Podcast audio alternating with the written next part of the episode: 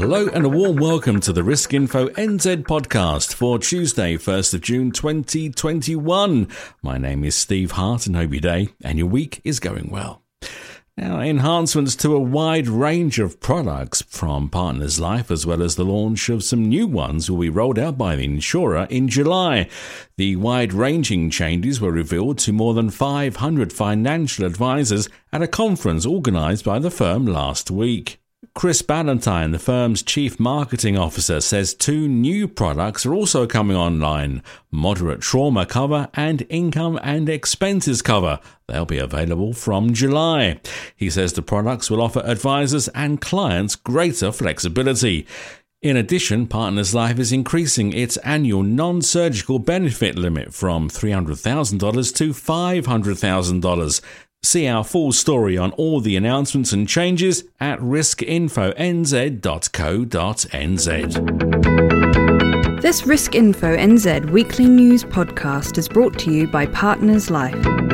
Contact us on 0800 145 433 to find out how we can support you to achieve your licensing requirements.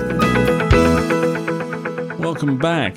Now, drawing on industry support services and working with a good mentor are among the recommendations of a report by Australia's Deakin University that looks at what financial advisors can do to improve their mental health. The report says 73% of advisors are experiencing high levels of burnout from work, and that 33% are seeking medical care to manage health symptoms caused by workplace stress. Financial Advice NZ has a peer support program that was started to help members cope with the impact of COVID 19.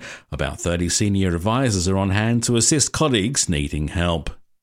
And sticking with Financial Advice NZ, Katrina Shanks, CEO of the organisation, says financial advisors continue to navigate the ever changing economic environment as they operate under the cloud of COVID 19. She says that with factors seemingly changing day to day, making predictions has proven particularly difficult. But nonetheless, she says financial advisors keep doing a great job at understanding how risks have changed, making clients aware of those risks, and addressing their most pressing concerns.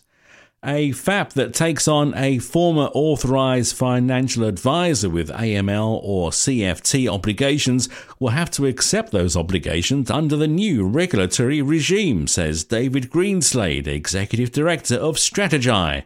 He says, regardless of whether it's a FAP or authorised body that becomes the reporting entity in AML terms, FAP licence holders will now have an obligation to ensure all their authorised bodies are compliant. And finally, the Global MDRT organisation will hold its 2021 annual meeting virtual event between 7 and 9 of June. MDRT says more than 200 sessions will be presented to members at this year's virtual event, where qualifying members will be able to engage and network with others via live chat, direct messaging, and peer to peer video calls.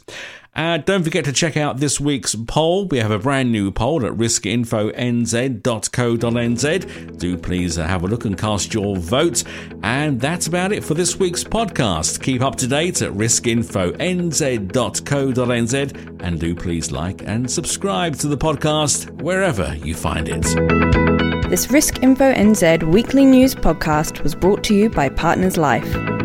Contact us on 0800 145 433 to find out how we can support you to achieve your licensing requirements.